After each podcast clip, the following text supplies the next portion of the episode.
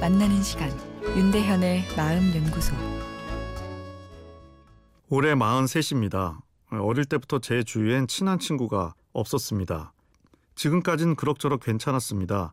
외출하지 않아도 집에서 책을 보든가 TV를 보든가 하며 잘 보냈습니다.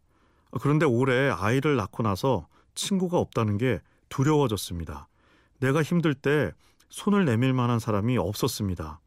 책에서 보니 먼저 다가가라고 해서 나름 친해지려고 노력을 했지만 방법이 잘못된 건지 별 소득이 없습니다. 주위 사람들과 친해지려면 어찌해야 되는지 방법을 좀 알려주세요. 사람은 태어나면서부터 누군가와 친밀해지고 싶은 욕구를 가지고 태어납니다. 그래서 외로움이란 감정을 사회적 관계에 결핍이 있을 때만 찾아오는 것이 아니라 워낙 태어날 때부터 사람은 외로운 감정을 가지고 태어난다 라고 주장하는 사회심리학자도 있습니다. 외롭기에 누군가를 만나기 위해 손을 뻗는다는 거겠죠. 그런데 이 외로움의 정도가 사람마다 다 다릅니다. 더 외롭게 태어나는 사람도 있고 덜 외롭게 태어나는 사람도 있는 거죠.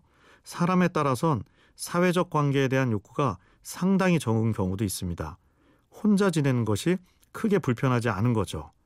오늘 사연 주신 분도 아마 그렇지 않았을까 싶은데요. 이건 문제가 아니죠. 각자의 특징입니다.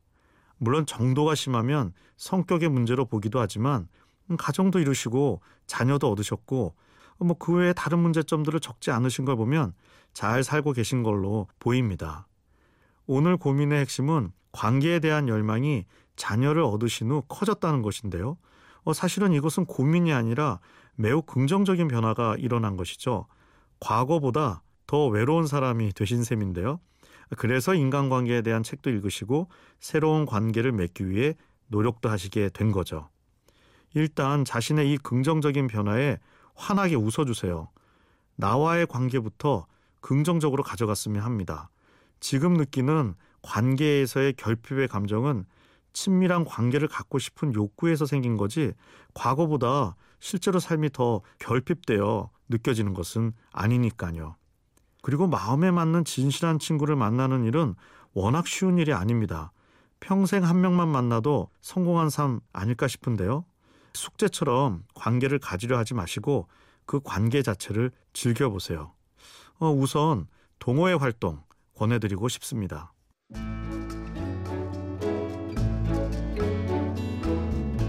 윤대현의 마음연구소 지금까지 정신건강의학과 전문의 윤대현 교수였습니다.